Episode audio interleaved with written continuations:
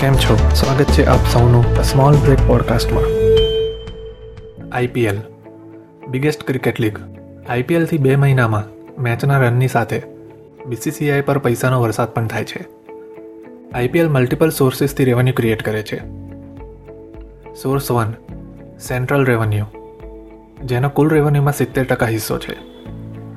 Central રેવન્યુમાં title sponsorship અને broadcasting rights આવે છે.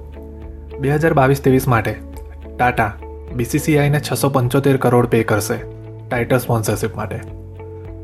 અને સ્ટાર નેટવર્કે બે હજાર અઢારથી ત્રેવીસ સુધીના બ્રોડકાસ્ટિંગ રાઇટ્સ સોળ હજાર કરોડમાં ખરીદ્યા છે. સોર્સ ટુ પ્રમોશનલ રેવન્યુ, જે વીસ ટકા હિસ્સો ધરાવે છે. દરેક ટીમના ડ્રેસ પર કંપનીઝ પોતાના લોગો એડ કરવા જે અમાઉન્ટ પે કરે એ પ્રમોશનલ રેવન્યુમાં આવે છે. આના સિવાય કેટલાક પ્લેયર્સ અમુક બ્રાન્ડ માટે કોમર્શિયલ એડમાં કામ કરતા હોય છે, જે અલગ ઇન્કમ બને છે. Source number three, local revenue, જે દસ ટકા હિસ્સો શેર કરે છે, જેમાં મેચની ટિકિટથી ઇન્કમ થાય છે.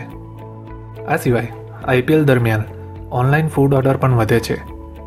અને જે ગ્રાઉન્ડમાં મેચ હોય, તેની આજુબાજુના બિઝનેસનો પણ ગ્રોથ વધે છે. આજથી આઈપીએલની પંદરમી સિઝન સ્ટાર્ટ થશે. IPL twenty twenty વનના three sixty seven million viewers હતા. અત્યાર માટે આટલું જ. મળીશું નેક્સ્ટ એપિસોડમાં